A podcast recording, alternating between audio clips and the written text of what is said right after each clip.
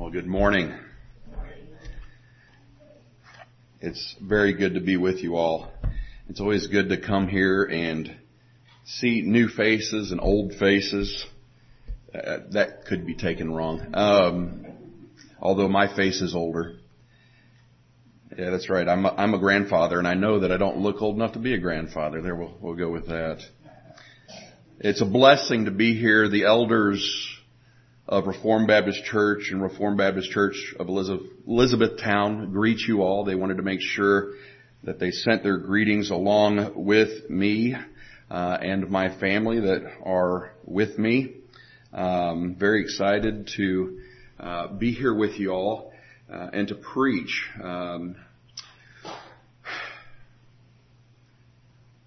I want to talk about divine love in my, in my mind, having gone through significant trials and difficulties in ministry, um, I have come to a place where I am convinced that every outworking of grace in our life is one because we are united with Christ as we heard our brother say during the first hour.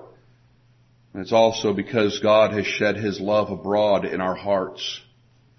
And the outworking of our Christianity, the outworking of grace, the outworking of the great work of God in our lives, the practical implications of our Christianity ought to be centered on the love of God towards us and our love toward the people of God.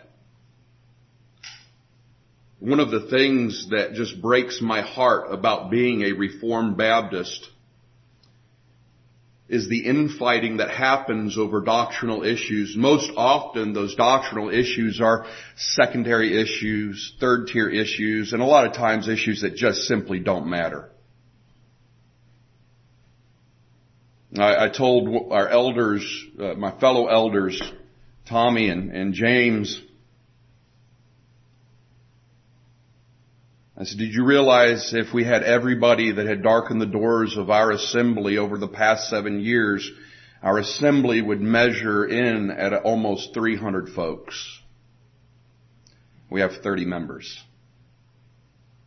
Why is that? I, I have become convinced it's because one of the things that we wrestle with the most is our love for one another. And if we are wrestling the most with our love for one another, what we're really wrestling with is obedience to that first great command, love the Lord thy God with all thy heart, mind, soul. Our text for today is a very deep text, but I'm going to be very pointed in my application of it. If you would please turn to Ephesians chapter 2. Ephesians chapter 2. And we'll begin in verse 1 for context, and we'll read through verse 10. The word of the Lord.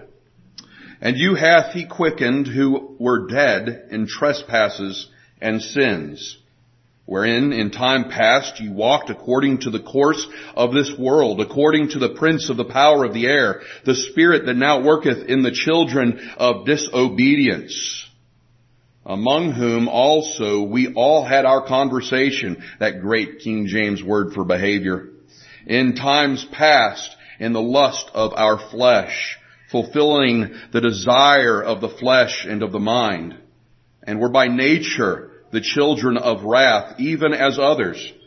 But God, who is rich in mercy for his great love wherewith he loved us, even when we were dead in sins, hath quickened us together with Christ. By grace ye are saved. And hath raised us up together and made us sit together in heavenly places in Christ Jesus that in the ages to come he might show the exceeding riches of his grace in his kindness toward us through Christ Jesus. For by grace are ye saved through faith, and that not of yourselves, it is the gift of God, not of works, lest any man should boast. For we are his workmanship, created in Christ Jesus unto good works, which God hath before ordained that we should walk in them. Lord, please help me. Please help this poor lisping, stammering tongue. Please help my simple mind. O Lord God, may you use me today in this place as an instrument of grace in the hands of my Redeemer. And O Lord God, I pray that we would see you together as a body here in this place. I pray we would see you much more clearly than we have ever seen you. In Jesus' name I pray. Amen. You know, often, I, often when we come to the passage that we have just read in Ephesians chapter 2, the verses that we most often quote from this passage, of course, are verses 8 through 10. For by grace are ye saved through faith, and that not of yourselves, it is the gift of God, not of works, lest any man should boast, for we are his workmanship, created in Christ Jesus, unto good works which God hath before ordained that we should walk in them. We quote these verses often. In fact, these verses are a primary proof text for the doctrines of grace, and yet those words mean absolutely nothing if we separate them from what comes before in that passage. And what comes before is this. That God loved us. He was rich in mercy. His love towards us is great. In fact, I would argue that all grace toward the people of God, every outworking of every gracious benefit that we have as the people of God is sourced in His eternal love. It has to be. The alternative is His eternal wrath and anger, which is just against us as sinners. And of course we know that God's love is not a love that is returned upon us because of our will exercised towards Him. We love Him only because He first loved us. Only because He expressed that love towards us by giving His Son as the propitiation for our sin against Him. Really, our sin against Him is the outworking of a dead heart that has an utter absence of love toward our Creator. The love of God for us is most certainly a mysterious love. And that's because it's a love that originates within the triune Godhead. The love wherewith God has loved us is seated firmly within a triune reality. God the Father loves the Son. God the Father and God the Son love the Spirit and within the triune Godhead we have a triune community of love. It is a love that is expressed upon us through no merit of our own. That's what makes it so fascinating to me, and it ought to be fascinating to each and every one of you if you claim to be a child of God. His love toward us has been shed abroad in our hearts so that the Godhead might glorify Himself through His own work in us. When we express love towards one another, we are at that point in time more like the Lord Jesus Christ than at, at any other point in our life. Do you want to mirror the Lord Jesus Christ and His work on earth, His obedience to God the Father? Then love the person sitting next to you. Love the person who is hard to love. I'm hard to love. Ask my wife.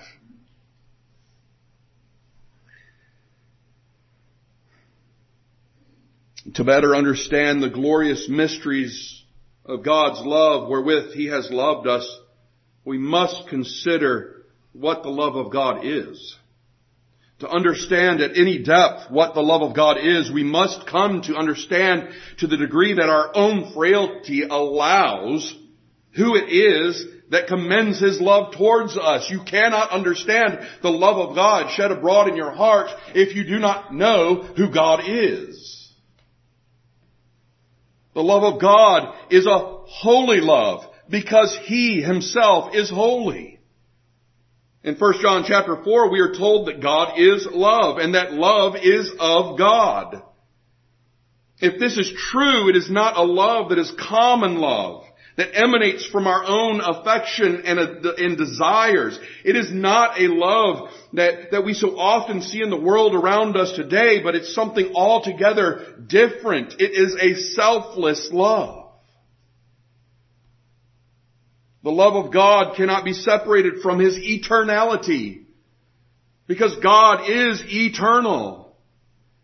Every one of his attributes are those which are eternally held by him. So then, if his love is a love that is eternal because he is eternal, then we understand that the love wherein he has loved us is a love that will not change. And I am so incredibly thankful for that. Anybody who's been married for any length of time, me and my wife will next actually in a couple of weeks, uh, three or four weeks, celebrate 22 years. And my love for my wife, to my chagrin, has ebbed and flowed throughout those 22 years. And I think she would say the same about her love towards me. It is not a perfect love. It's not an eternal love, an unchanging love. It's not like the love I have, that God has for me through Christ Jesus. It is eternal. That is such a significant point. Now I wish, I wish that that point being made from this pulpit would ca- cause people to go to their knees immediately, but so often it doesn't. We, we've become used to this language. We've become used to these ideas. Oh, that God would transform those ideas and place them in our hearts and, and allow us and help us to, to pursue that with one another, to evidence that with one another.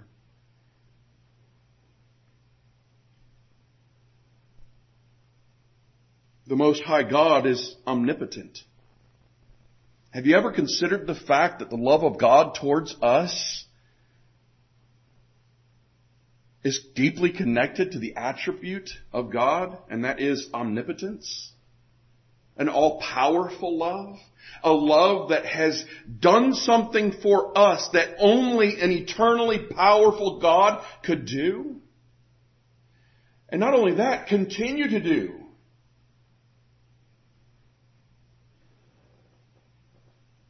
The Most High God is omnipotent, all powerful, and, and, and, and, and this is so important because He is never depleted in any part of His eternal power, including His love. If you are hid in Christ, nothing will separate you from the love of God.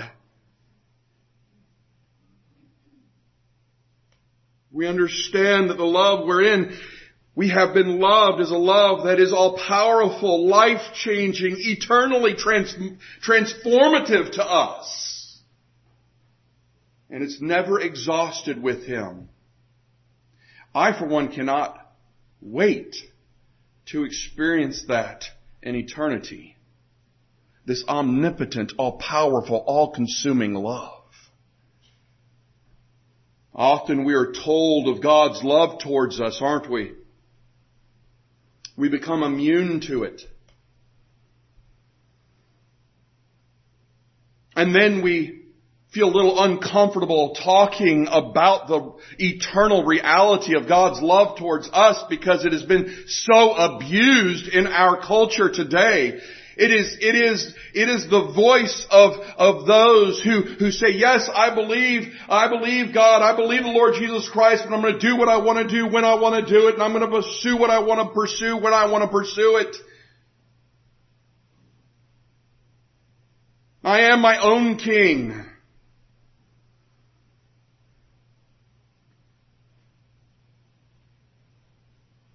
And yet in our text we find that God's love has a purpose. It's not simply a filial love or a familial love. It's not simply a warm feeling that God has towards His people. In our text we find that while we were yet sinners, he has expressed His love for us in and through the gospel of the Lord Jesus Christ, His person, His work. Paul goes on to speak of His love as, as both an eternal reality and as a reality in which we are to live here and now. And my question is, are you abiding in the love of God? Well, preacher, I don't know what that means. Well, let's see if we can find out. In verses 4 through 7, but God who is rich in mercy for his great love wherewith he loved us, even when we were dead in sins, hath quickened us together with Christ. By grace ye are saved. Did you notice that? You are loved with a love that you do not deserve. And hath raised us up together and made us sit together in heavenly places in Christ Jesus. That is a reality in eternity now. How can that be? I don't know. But that's what he just said. That in the ages to come he might show the exceeding riches of his grace in his kindness towards us through Christ Jesus. Did you notice that the center piece, if I could say that, of God's love towards us is Christ Jesus Himself?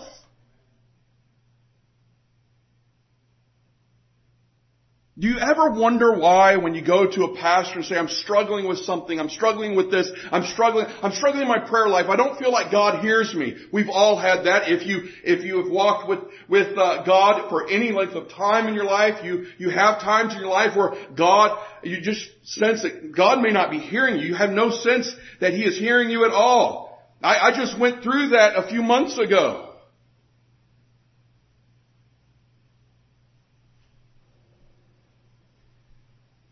I am so incredibly thankful that my feeling God is not dependent on how I feel. We are fickle. We think too highly of ourselves. And the only thing that will cure that is looking to Christ and so you come to a preacher, you come to a counselor, you come to a pastor, an elder, a deacon, and you say, I'm struggling, I'm struggling. Has it ever irritated you when they say, look to Christ? That, well, that's not enough. No, no, it is. Look to Christ. Christ, Jesus, His person, His work, His exalted state and glorified flesh, even today is it God's perfect expression of love towards you, the believer. Who else do you look to? What else can you do but look to Christ and live? Did you know that looking to Christ to live is not a one-time event in the Christian's life? I have determined in my life when I awake in the morning, I have determined and sought to discipline myself to audibly say, Lord Jesus Christ, I choose to follow you. Thank you for the love that has been shed abroad in my heart. I have decided to follow Jesus and I have decided to flee from flesh and sin. Well, I thought we were five point Calvinists. We are, but that doesn't negate your responsibility.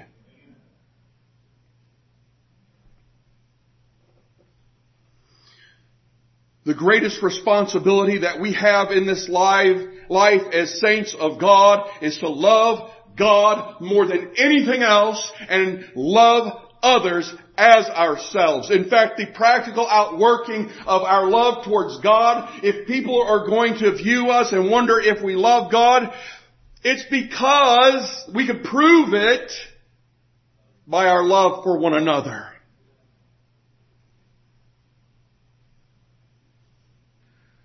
The primary purpose of our lives is not to develop systematic theology. Did you know that?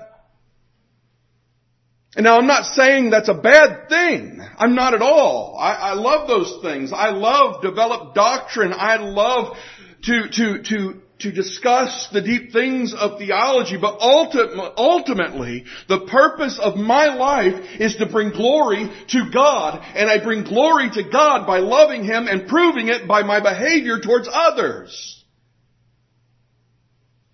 Well, that's, that's too simple of a thought. You know, I used to think that way. But I've come to a place in my life, in my mind, and in my thinking that I simply want to say what God has said simply.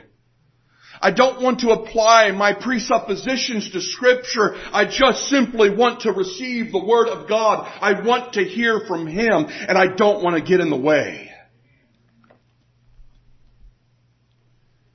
The love of God expressed towards us in and through the Lord Jesus Christ is one that has with it the eternal guarantee of future glory with our now glorified Savior. And yet here and now we are to strive toward that great goal. I don't know about you, but I am not pursuing the Lord Jesus Christ for streets of gold. I am not pursuing the Lord Jesus Christ for a mansion in heaven. I am not pursuing the Lord Jesus Christ because I'm excited about the ease that eternity will bring in my Christian walk. That is not why I am pursuing Christ. I am pursuing Christ because He has shed His blood uh, he has shed His blood for my sins and He, and, and, and God has shed His love abroad in my heart. I am chasing after an eternal love. I want to bask in the glory of my Creator God and I want to bask in the love of my Savior towards myself.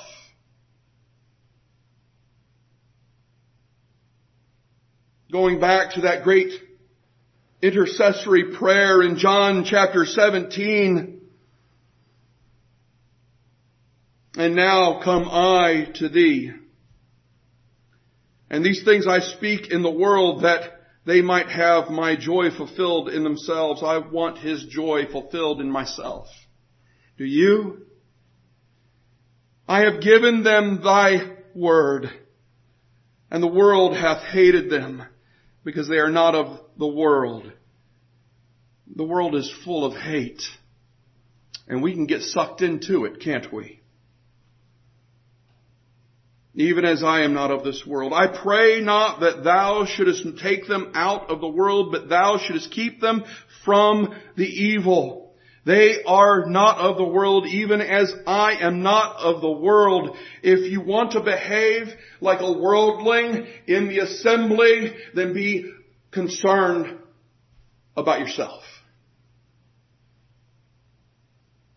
Be more concerned about yourself than anybody around you.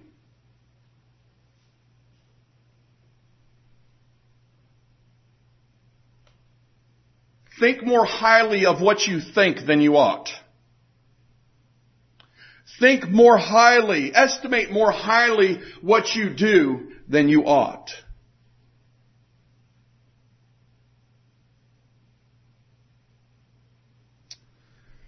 It is very clear that the reality for us even now that we are loved, it is very clear. We are loved with an eternally holy and powerful love. A love that has saved us and redeemed us to the kingdom of God. We are yet in the flesh and remain in a world that fundamentally hates its creator and the way of salvation that has been provided through Christ. What is your first reaction when you are accosted by somebody in the world for your faith? That will, that will speak volumes. That will speak volumes. Can you love those that use you and persecute you and despitefully use you?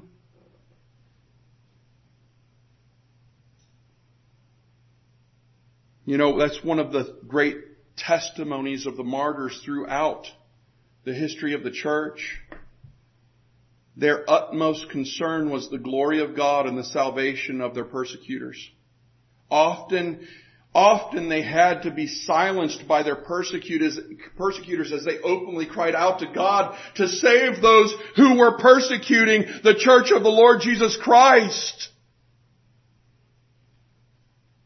They wanted their persecutors eternal good. That's what their driving goal was. So often as they were burned alive, choked, stabbed, fed to animals alive, covered in pitch and lit on fire alive to, to illuminate the gardens of Rome.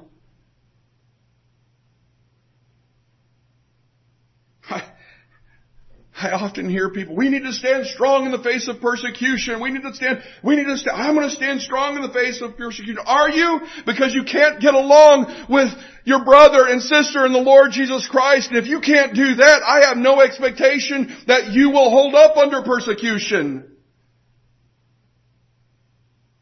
Because if you can't love your brother or your sister in the Lord Jesus Christ, then who can you love?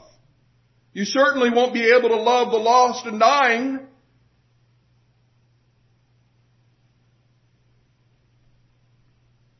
I'm sorry if I get a little emotional about this. This is so near and dear to my heart. Over the past couple of years, I have suffered and my family has suffered the abuses of God's people professing in horrible ways.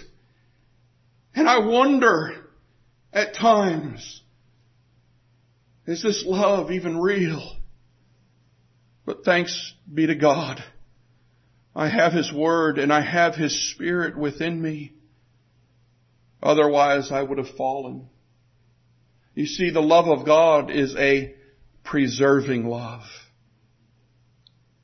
Nothing is going to be able to separate you from the love of God if you are His. While we yet wait for the culmination of our salvation and the Lord Jesus Christ's return, we are to be a people who keep ourselves in the love of God. Because it is the love of God which has granted to us a great hope for which we are being preserved and for which we persevere. Before Paul writes of the love of God toward us in that while we were yet sinners, Christ Jesus was divinely sent for us. He says this in Romans chapter 5. Therefore, being justified by faith, we have peace with God through our Lord Jesus Christ, by whom also we have access by faith into this grace wherein we stand and rejoice in hope of the glory of God. And not only so, but we glory in tribulations also. How is that possible? Knowing that tribulation worketh patience, and patience experience, and experience hope, and hope maketh not ashamed, because, why are we not ashamed? Before God and before the world. Because the love of God is shed abroad in our hearts by the Holy Ghost, which He, which is given unto us. Brethren, in the same way, it was not we who first loved God, but it was He who first loved us and awakened within us our own spiritually dead hearts to newness of life in Christ Jesus. It is not we ourselves who keep ourselves in the love of God. It is not we who keep our, or it is not we who keep ourselves in the love of God while we yet live in our fallen flesh as we combat sin in our lives and while we yet dwell in this fallen and wicked world. It is God alone who preserves and keeps us. It is God alone who ensures that we will persevere toward the great prize set before us. Are you faltering? Is your, is your footing, sh- footing shaky right now? I can enter into that. I think most of us can. then look to Christ, the greatest expression of God's love toward man that has ever been. What did he do in the face of his his persecutors? What did he do in the face of his mockers? What did he do when one of his followers uh, stumbled and fell? Peter, do you love me? Peter, do you love me? Peter, do you love me? Yes, Lord, I love you. Then feed my sheep. Do you see the connection there? Do you see the connection? Do you want to keep yourself in the love of God? Then love your brother and your sister as yourself. Love your enemy.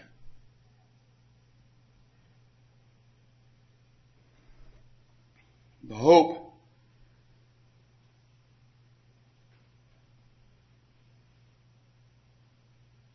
The hope that we now have is not one that will bring shame upon us because it is God who loves us and keeps us for our own purpose.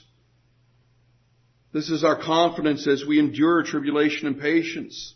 And I don't know about you, but I think it's become plainly evident that the culture in which we live has become very antagonistic toward the gospel of the Lord Jesus Christ in the Western world, which is something new for us. I used, I used to hear preachers, we can all testify, we'd hear preachers, persecution is coming, persecution is coming, persecution is coming. When I was a teenager, I was like, yeah, okay, where is it? It's here, folks. It's here. It may not be physical persecution like other parts of the world, but, but we're still being rejected by the society in which we live. Who's going to keep us through these things? The world says evil things about the saints of God. Well, what do we do? Do we get in the echo chamber of social media and start rage typing? No. It's not what we do. Sometimes love looks like keeping your mouth shut. That is a lesson I'm still learning, folks.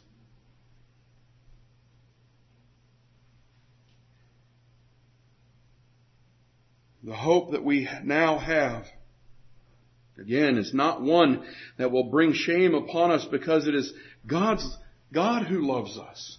It's God who keeps us for His own purpose. This is our confidence as we endure tribulation with patience. It is our confidence when we look to Lord Jesus Christ. Don't forget who has loved you with a love that is beyond any other love that you have ever experienced or will ever experience in this life or the next.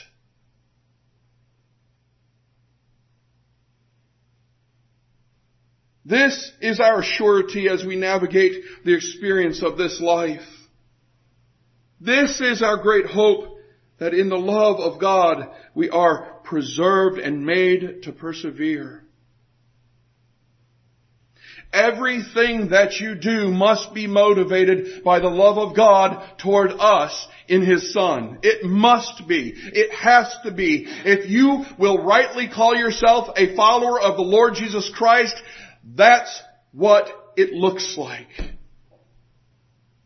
That's what the straight and narrow path looks like.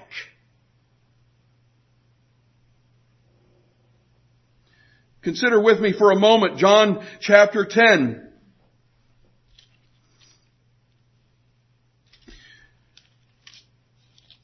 John chapter 10 and we'll pick up in verse 15 through 18, then we'll move down to 27 through 30. As the Father knoweth me, even so know I the Father, and I lay down my life for the sheep, and other sheep I have which are not of this fold, them also I must bring, that's you and I, and they shall hear my voice, and there shall be one fold and one shepherd.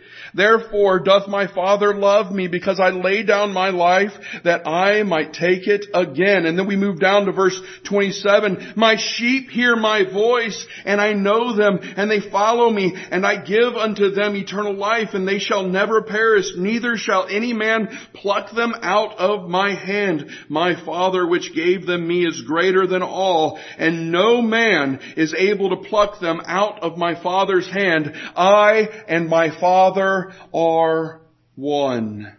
Brethren, notice that it is that the Lord Jesus Christ, notice what it is that the Lord Jesus Christ is saying here in these verses. The Father loves him. And in love for his Father, the Savior obeys him even unto death. We often talk about following the Lord Jesus. How do we do that? We follow Him even as He lived in utter obedience to His Father. That's how we follow Him. How far does that go? Even unto death. So that means until you breathe your last, whether it is a violent uh, persecution against the church or it is a natural death, you are going to follow the Lord continually. And then the Lord Jesus Christ speaks of those that hear His voice. That's us. That is the people of God. Those given to Him. We ourselves have been given to Him by the Father and we will receive eternal life and that, and, and, and no one will pluck us out of the Father's hand. All of this is wrapped up in an eternal, all-powerful love, the, the love of God. You know, we live in an age of fairy tale theology, and and so we must understand what it is and what is not being said by our Lord here. Brethren, the, the promise of the Lord here in John is not that we will never face trials. That's not what he's saying. And that's not what's being said by uh, the Apostle Paul in Ephesians. In fact, where it's the scriptures are very clear. We are going to face trials, tribulations, temptations. These are all words that signify very difficult things hard things to deal with. The love of God towards us does not mean that we won't have those times in our life. What it means is that we will persevere through them, those things, those, those opportunities. I like to think of them as opportunities in our life to glorify God. God will help us to, He will preserve us through them and He will help us to persevere through them and overcome.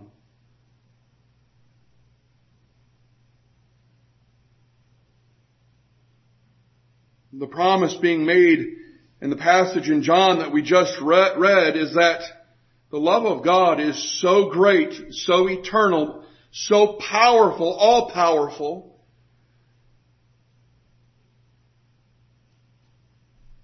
that we cannot, it is a fundamental impossibility to be plucked from His hand, the hand of salvation. In fact, given the wording that we just saw in John, that discourse made by the Savior, we can assume that not only will there be, there must be, there will most certainly be those who try to pluck us from the hand of the Father, from the hand of the Lord Jesus Christ. And yet, the Lord clearly says that no one is able no one's able. That doesn't mean that there won't be those who will try. Guided by their own hatred of their creator and the true Christian religion, there have been many attempts over the, the history of the church in which wicked men, guided by wicked hearts and used by the wicked one himself, have sought to wipe the people of God in Christ off the face of the earth, and yet they have failed at every point. We are living examples of that. You know, this is not a New Testament phenomenon. but it has been the experience of all God's people throughout all ages. We see this even as the Old Testament saints cried out to God for His preserving grace. We see Old Testament saints who are looking toward the promise of God in Christ Jesus and they say things like the psalmist said in Psalm 16, Preserve me, O God, for in Thee do I put my trust. Psalm 121, the Lord shall preserve thee from all evil. He shall preserve thy soul. The Lord shall preserve thy going out and thy coming in from this time forth and forevermore. The Lord spoke through His prophets concerning these things.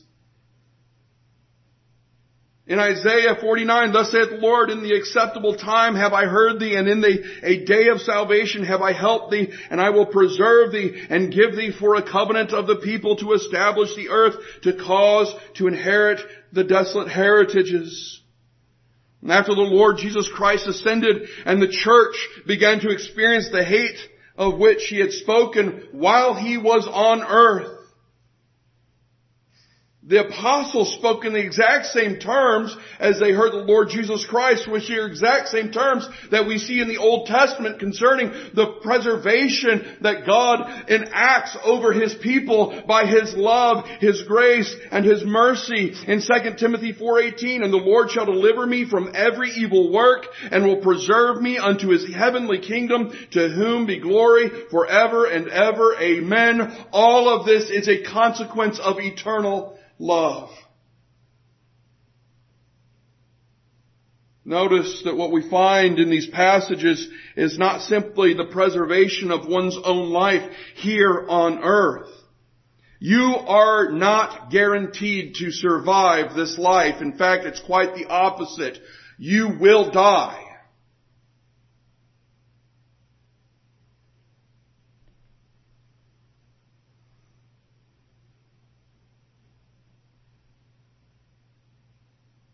And yet there will be times that the Lord may preserve your life in the face of death.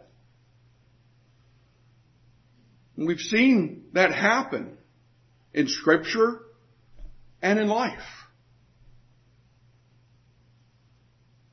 But what we find in scripture within these passages that we have been reading concerning the preservation of God's truth, His will, His kingdom, His glory, His promise, his people.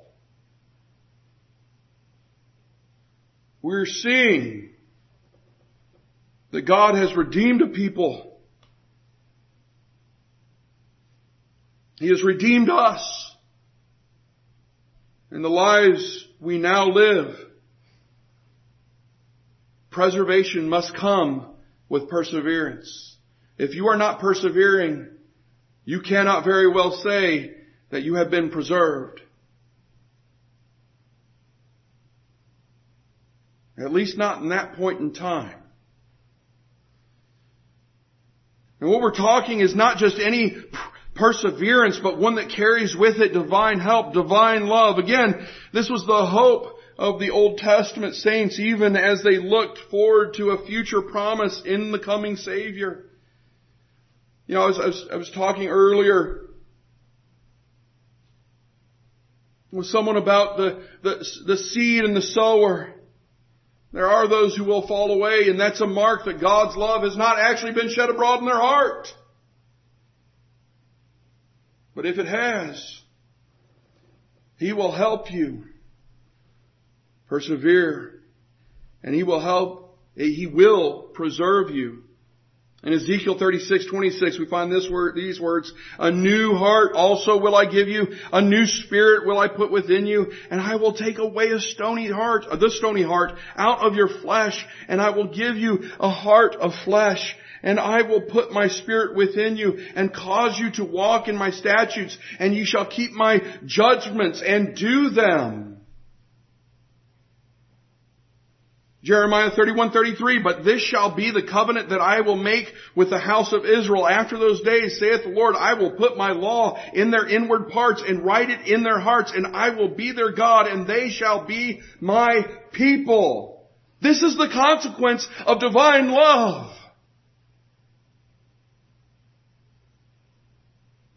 And as we consider the words of the Lord Jesus Christ that we've read earlier, that, that no one will be able to pluck us from His hand, we come to understand that not only is His promise of eternal life sealed for us, but that even in this life we will be preserved unto eternal life and we will persevere toward that hope that is within us by the, by His powerful and gracious hand.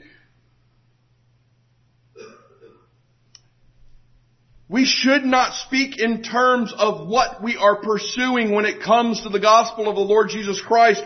We should be speaking in terms of who are we pursuing?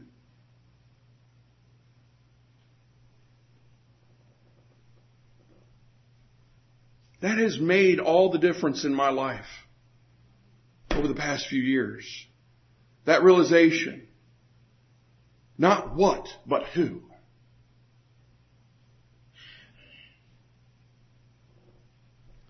This understanding was one that was consistently witnessed to by the apostles as they sought to encourage the saints of God enduring what they must endure in this life for the sake of Christ Jesus and His gospel. We find in Philippians 1, 3 through 6, I thank my God upon every remembrance of you, always in every prayer of mine, for you all make request with joy for your fellowship in the gospel from the first day until now, being confident of this very thing, that He which hath begun a good work in you will perform it until the day of Jesus Christ. If that is not divine love, I don't know what is. 1 Peter 1, 3 through 6, Blessed be the God and Father of our Lord Jesus Christ, which according to his abundant mercy hath begotten us again unto a lively hope by the resurrection of Jesus Christ from the dead to an inheritance incorruptible and undefiled that fadeth not away, reserved in heaven for you who are kept by the power of God through faith unto salvation, ready to be revealed in the last time, wherein ye greatly rejoice, though now for a season if need be, ye are in heaviness through manifold temptation. If that is not the love of God toward us, I don't know what is. So what does this all mean? How do we see God's love upon us through His preservation and His help in our perseverance in the faith? We are told very clearly in the epistle of Jude to keep yourselves in the love of God, looking for the mercy of our Lord Jesus Christ and the eternal life. How do we do this? How are we to view such scripture as this as, as we persevere and are preserved by God's love towards us? the fact is that the love of God is not to be treated as some abstract thought through which we might lift our spirits in time of trial. But we are commanded to do something that is rooted in the objective love of God for us. What did Christ Jesus say in Matthew chapter 16, 24 through 25? If any man will come after me, let him deny himself and take up his cross and follow me, for whosoever will save his life shall lose it, and whosoever will lose his life for my sake shall find it. How can such a statement bring comfort to anyone? Does this contradict the idea of preservation and perseverance? It does. But only if we fail to understand what it is for which we are being preserved.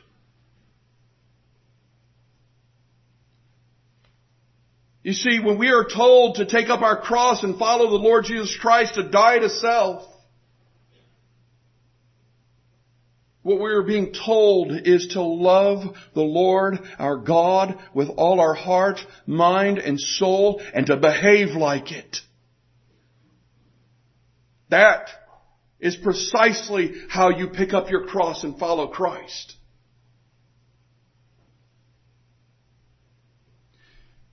Your life is a witness that you love God more than anything else. Your witness in this life is that, or ought to be, that you love the Lord Jesus Christ more than anything else.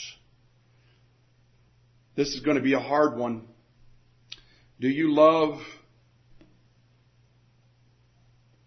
the Lord Jesus Christ more than you love your wife?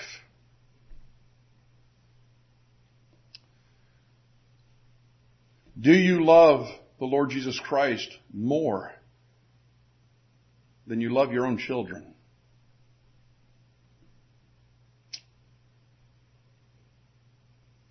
That's hard stuff.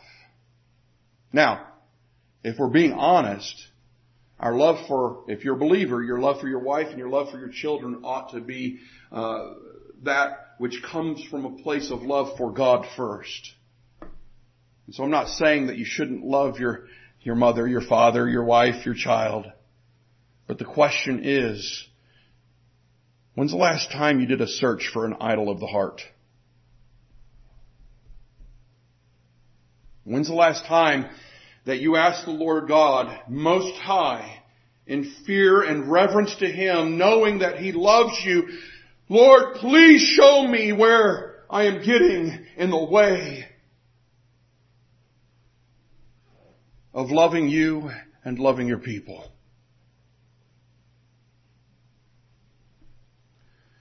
The love of God expressed to us in the person and work of the Lord Jesus Christ who has saved us from sin and degradation has granted to us new hearts of love for God and His Word. No longer is it the desire of the saint that these temporal lives be spent on ourselves for ourselves.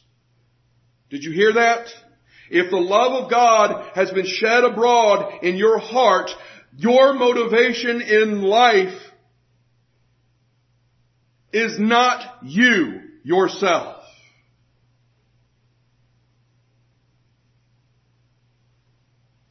Our lives now in time and space only have meaning in and through the Lord Jesus Christ. Otherwise we are simply like the grass that fades and blows away, the flower that withers. The only way we can um, overcome that is in Christ Jesus. Our works of righteousness ought not be motivated by our desire to appease an angry God. Why?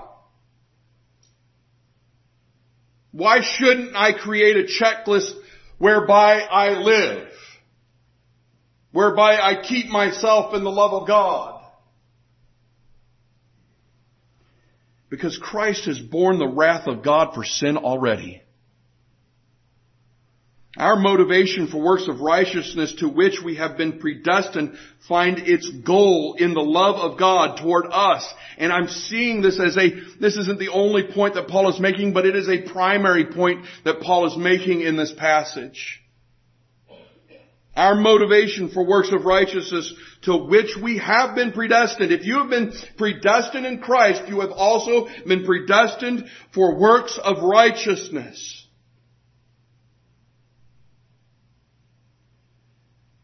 But in those works of righteousness, our goal is to pursue Christ. Our goal is to love God. Our goal is to love others. And our motivation for works of righteousness to which we've been predestined also finds its goal in the love of God towards us expressed by Christ's own person. We have an example whereby we are to follow. No one has, no one in flesh has ever loved like Christ has loved. No one. I want to, I want so desperately to love like the Lord Jesus Christ. I fail. I failed yesterday, if I'm being honest.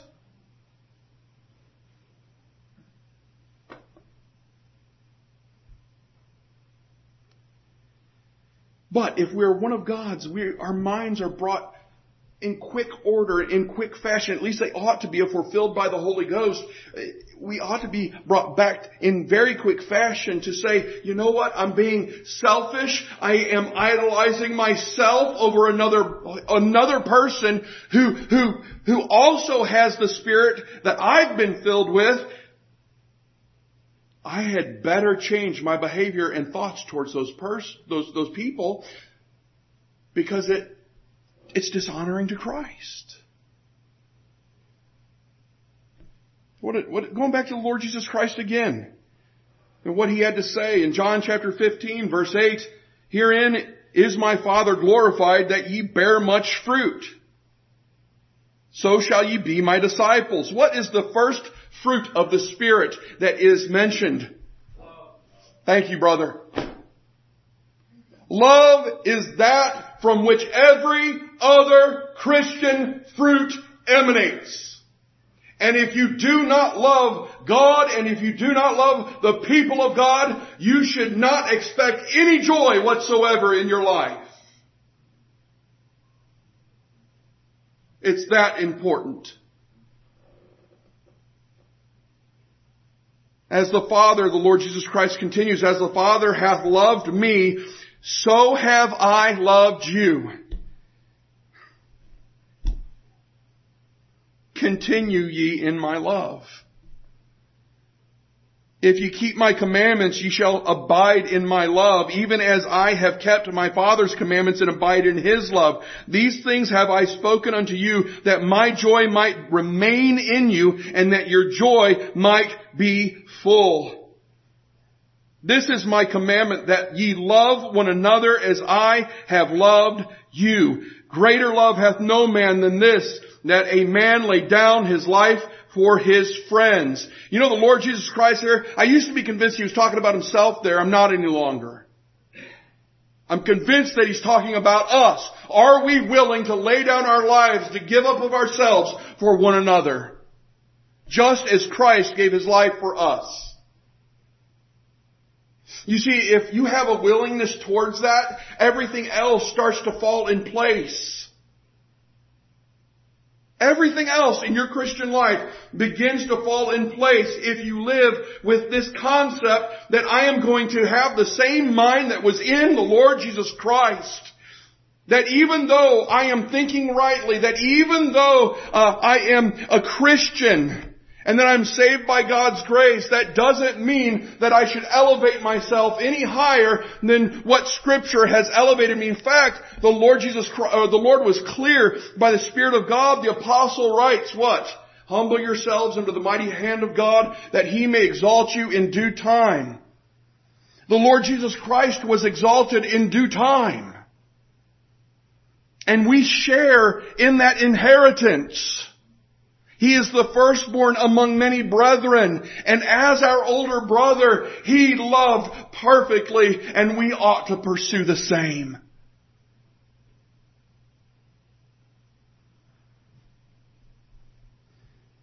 We are commanded by the Lord Jesus Christ in His, His love for the Father and in His love for us to lay down our lives for His sake, even as we love one another.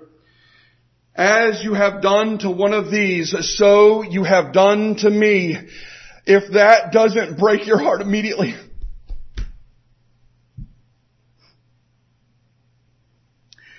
if that doesn't break your heart immediately, as you look back over your life and how you've treated some people, how, and it breaks my heart, how I've thought and how I've treated some people in the past, as I did to them, I did to the Lord Jesus Christ.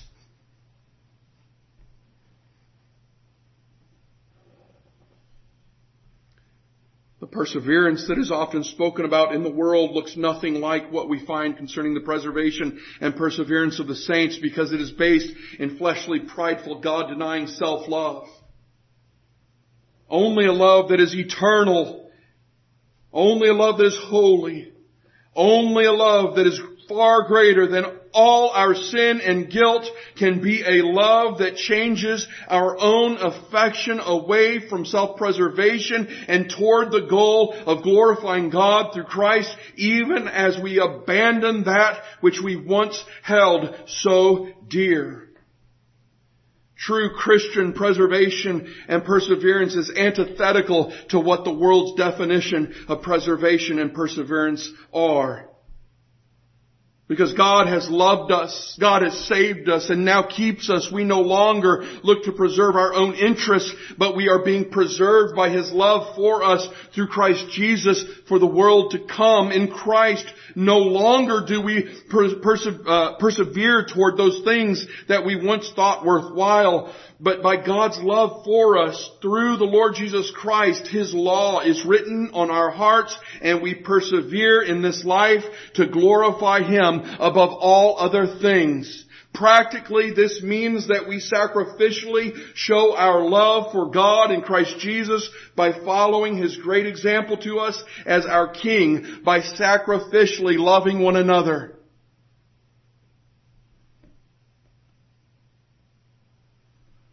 You want to make your calling and election sure? You can get rid of the checklist and simply ask yourself, have I sacrificed of myself for the good of God's people?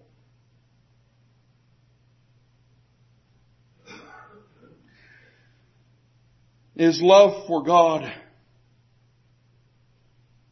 through Jesus Christ our motivating I'm sorry, is the, is love for God through Jesus Christ our motivation in persevering? Or do you often think to yourself, I'm going to pick myself up, pull myself up by the bootstraps?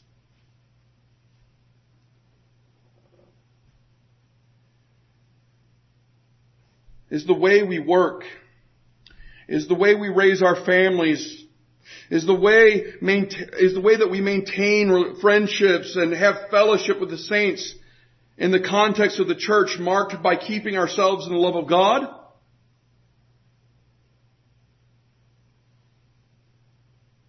Is the way we speak, think, feel, and react marked, marked by the abiding love of God towards us and the Lord Jesus Christ and our abiding in that love? These are important questions to ask ourselves as we measure our own gospel preservation and perseverance. I think it can be said that when we see these things in ourselves and others, it bears testimony to the fact that God is love and has shed His love abroad in our hearts through which we are living in the hope of that great inheritance which is being kept by Him. And I want to close with 1 John 4. You can't preach a message like this and not reference 1 John 4. Whosoever shall confess that Jesus is the Son of God, God dwelleth in him, and he in God. And we have known and believed that the love that God hath to us. Have you believed that love, y'all? Are you believing that love? God is love. And he that dwelleth in love dwelleth in God and God in him. That's why I say that when you dwell in love and when your actions communicate that you are dwelling in love, you look, you look more like the Lord Jesus Christ than at any other point in your life.